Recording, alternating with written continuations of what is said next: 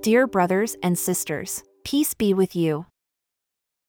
Today's devotional scripture is taken from 1 Peter chapter 1, verse 3 to 9. Praise be to the God and Father of our Lord Jesus Christ. In his great mercy, he has given us new birth into a living hope through the resurrection of Jesus Christ from the dead, and into an inheritance that can never perish, spoil, or fade. This inheritance is kept in heaven for you, who through faith are shielded by God's power until the coming of the salvation that is ready to be revealed in the last time. In all this you greatly rejoice, though now for a little while you may have had to suffer grief in all kinds of trials.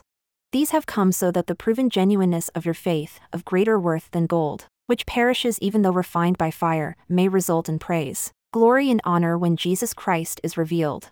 Though you have not seen him, you love him, and even though you do not see him now, you believe in him and are filled with an inexpressible and glorious joy, for you are receiving the end result of your faith, the salvation of your souls. Lord Jesus, bless us with faith in you. Help us to find a way through our doubts. Amen. May the risen Lord Jesus replace your doubts with faith, your worries with peace, and your sadness with joy.